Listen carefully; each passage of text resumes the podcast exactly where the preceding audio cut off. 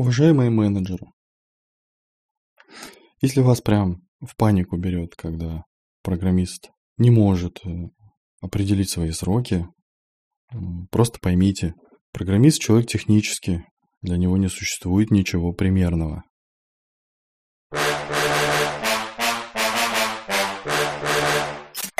Девилог.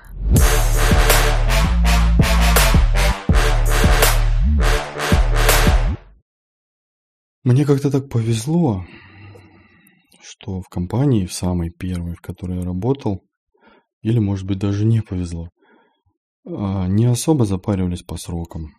То есть, как таковой вот четкой отчетности в будущее не было.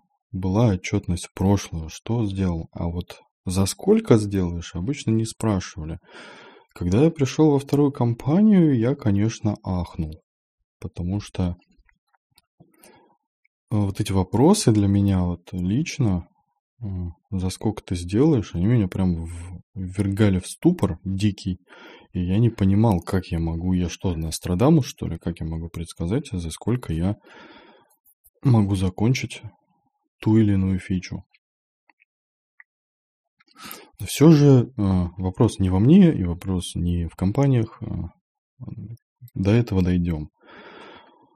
В первую очередь, для чего нужно вообще планирование? Стоит понимать, что ну, без планирования, с одной стороны, никуда.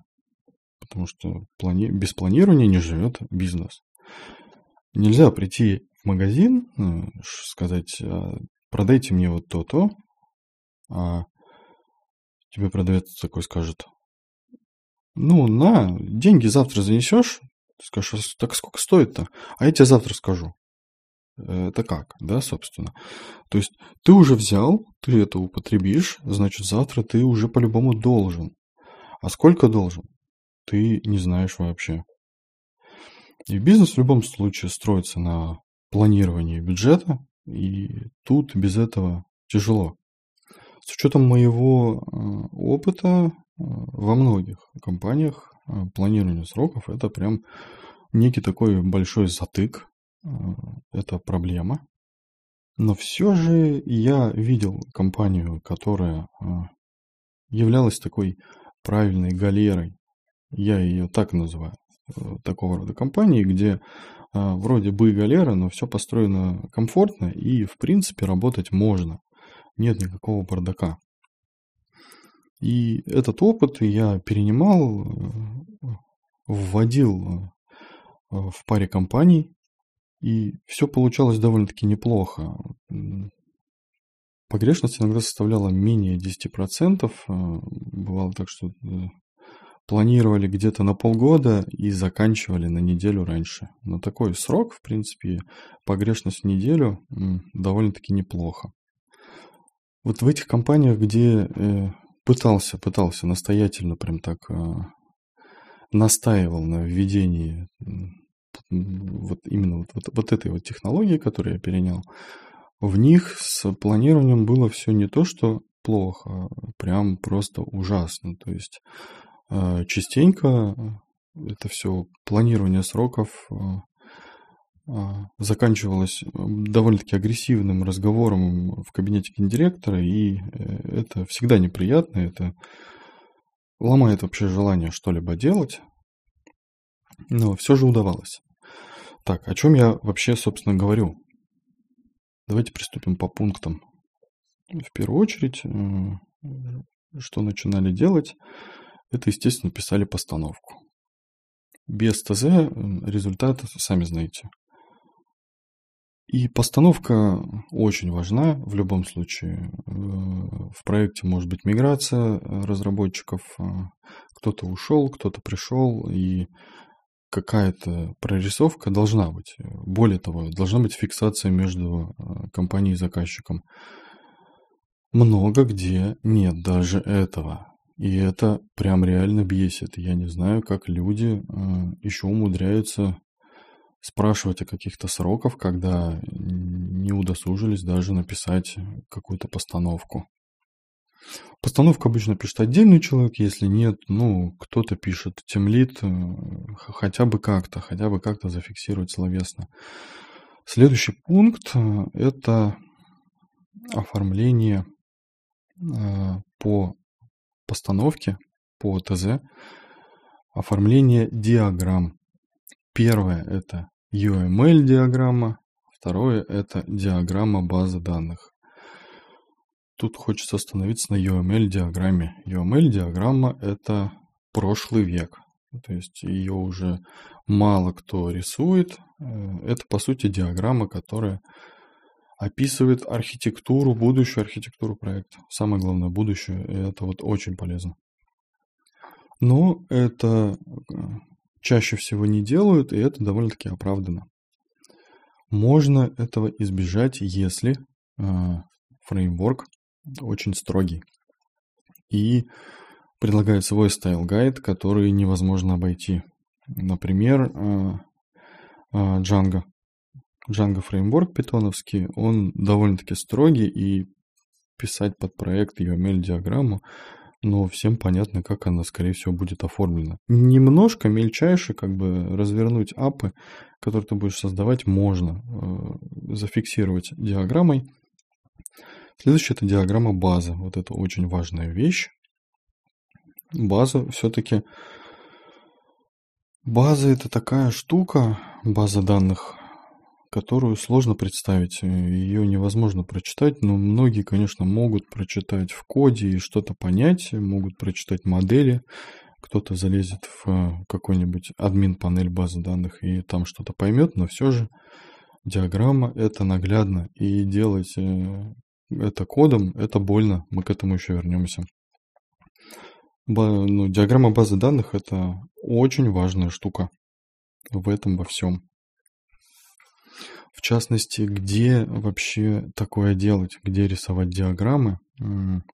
Есть Google Docs, есть э, плагины для него, а, но я обычно использую старенький редактор Dia. Он, несмотря на то, что старенький, довольно-таки хорош, там все интерфейсно, оформляешь, например, если диаграмма базы данных оформляешь прямо в интерфейсе название таблицы, поля обязательные, null, not null, и он от этого сам строит блок. Потом просто проставляешь между блоками зависимостями, зависимости и все работает. У него есть собственный формат .dia и есть э, экспорт в картинке. Я обычно всегда стараюсь сложить диаграммы в проект и закреплять картинку в ритме для того, чтобы она всегда была на глазах. Это очень удобно. Если фреймворки не предоставляют никакой guide, они свободны, например, это Node.js фреймворки, все современные, по сути, фреймворки для микросервисной архитектуры, они, как ни крути, свободны.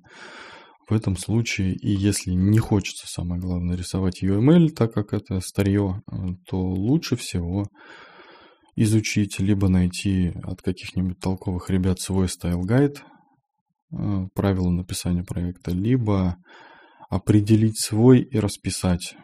Э, это как раз-таки почему это удобнее, потому что это можно сделать один раз и всей команды пилить 10 э, проектов по одному style guide у, а может быть и вообще всю жизнь компании пилить вот именно по одному style guide у, и он будет всегда подходить. Без этого, ну, тоже дикая боль. Просто представьте, когда к вам э, с... увольняется сотрудник, либо нанимается новый на его замену, либо просто добавляется сотрудник, который не знает, как у вас пишется проект, но он писал на данной технологии уже и начинает писать так, как он это видит. А потом добавляется еще один, а потом еще один, а потом еще один. И проект превращается в дикую мешанину, где каждый делал то, что он хотел. Собственно, а как человеку сказать, пиши так, как мы это делаем? Так, как мы, это как? Он знает об этом? Где ему это найти? Ему сидеть проект читать, что ли?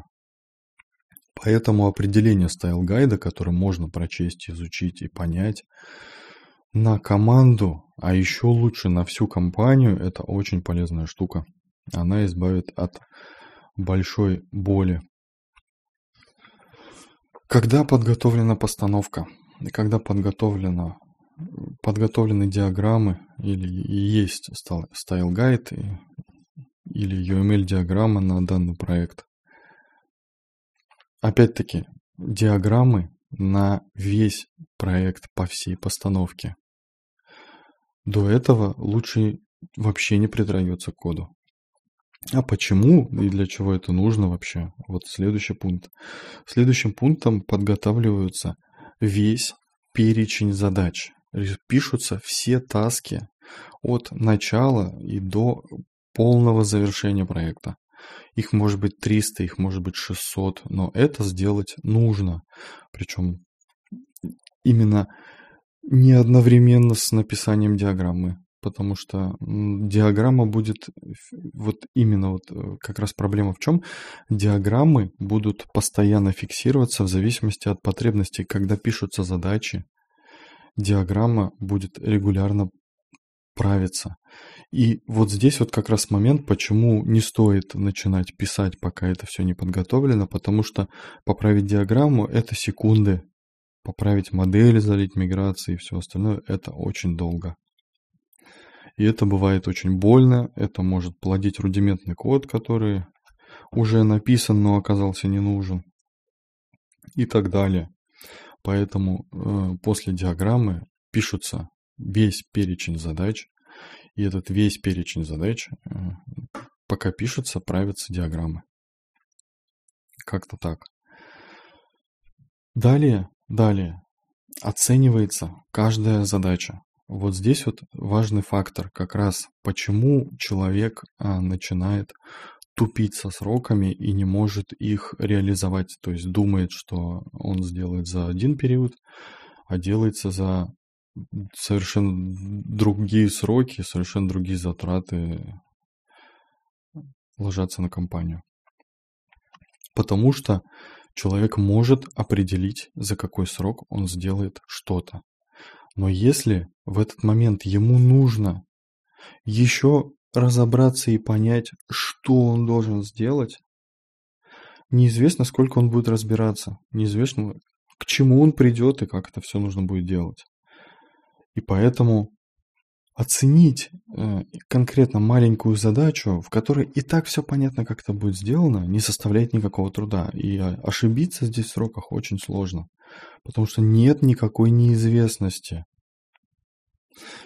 Да, и при написании задач э, важно, э, если используются какие-то новые технологии, новые библиотеки, протыкать перед этим все и определиться, с какой библиотекой вы будете работать еще вот на этапе создания вот этих вот написания всех задач. Вот как раз как, когда пишутся все задачи от и до, возникает много нюансов, которые разбираются вот сейчас. Не тогда, не потом, когда уже сроки объявлены, а вот прямо сейчас.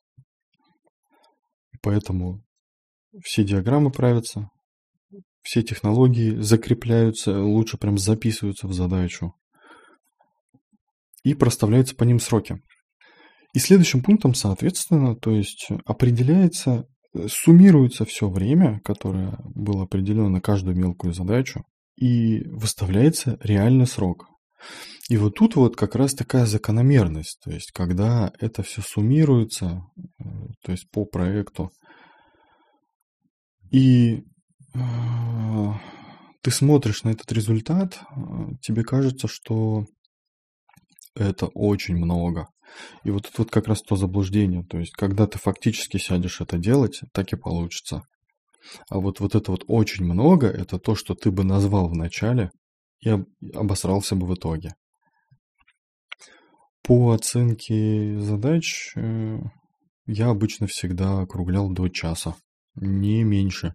Никаких там 20-10 минут ни в коем случае. Если даже задача легкая, то есть э, если она комплексно описана, то есть это не просто там определить поле в модели, а, а прям комплексно описанная задача, а, то все равно один час, как ни крути. И задачи обычно, вот когда уже есть э, style guide, есть UML диаграмма, есть база, прям ложатся по пунктам, по там, создать базу, создать компоненты и все такое, создать контроллер, это прям просто.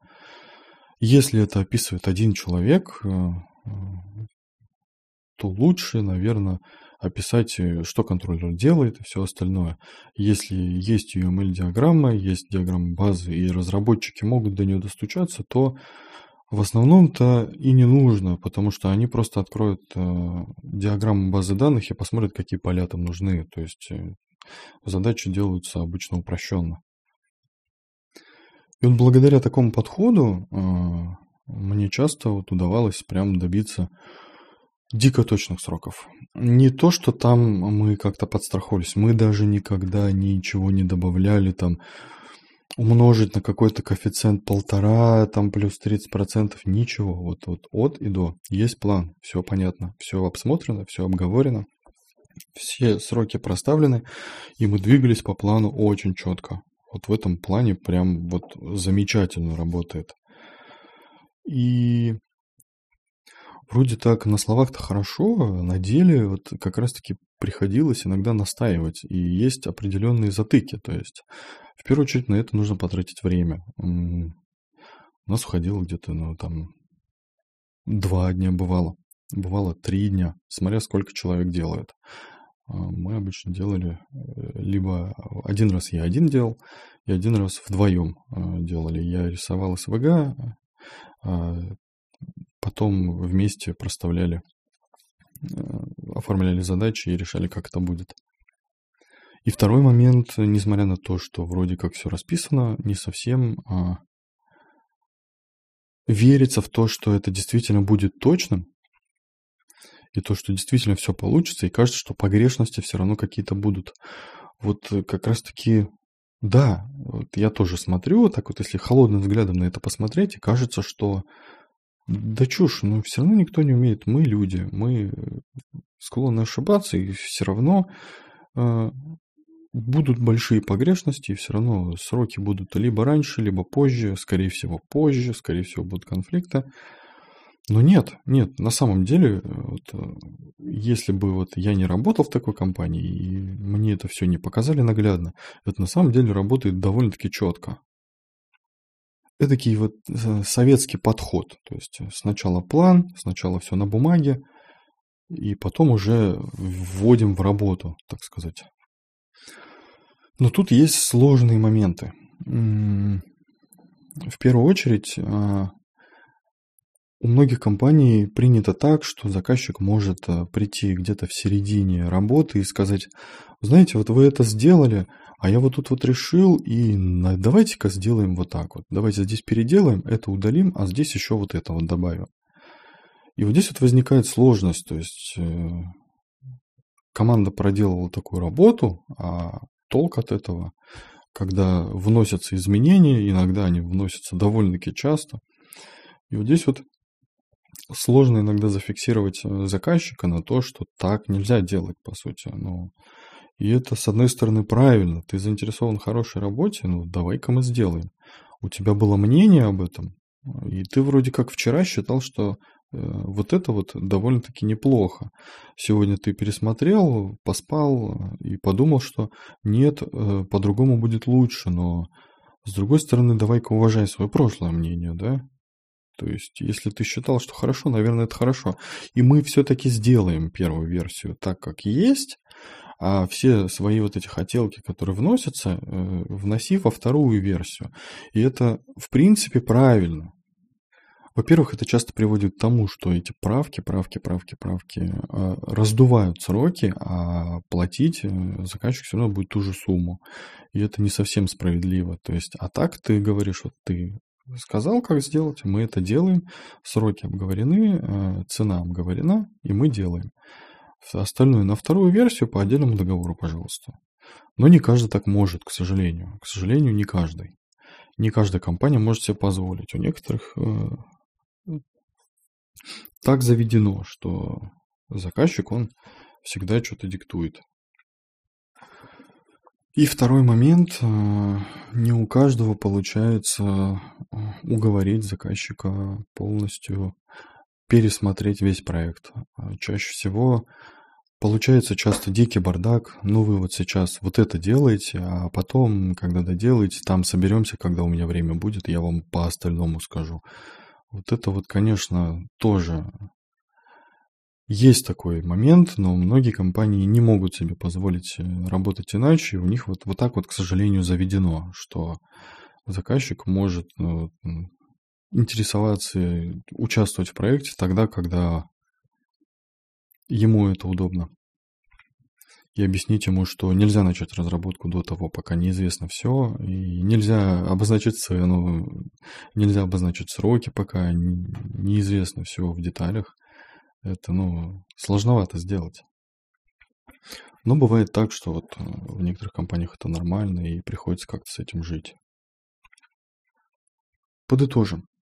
А, говорим директору, что нет, мы завтра не садимся писать, а садимся планировать.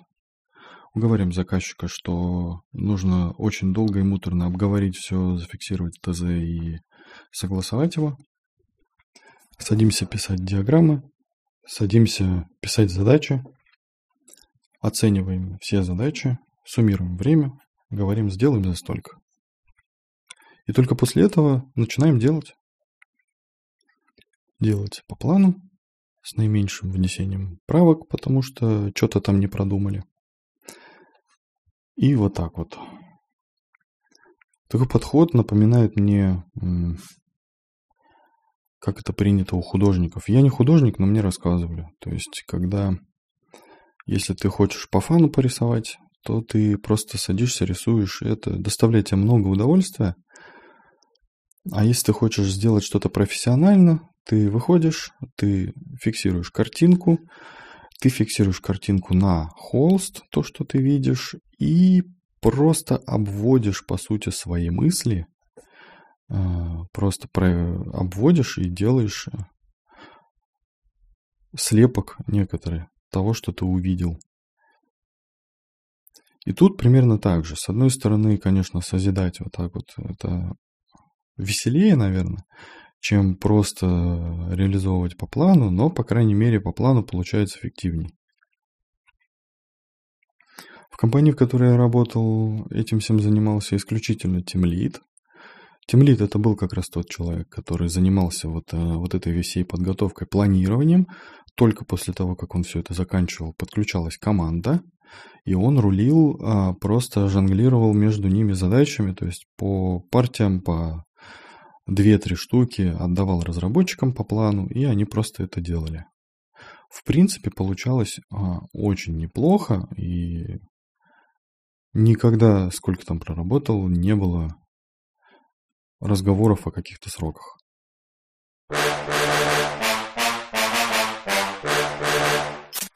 Девилог.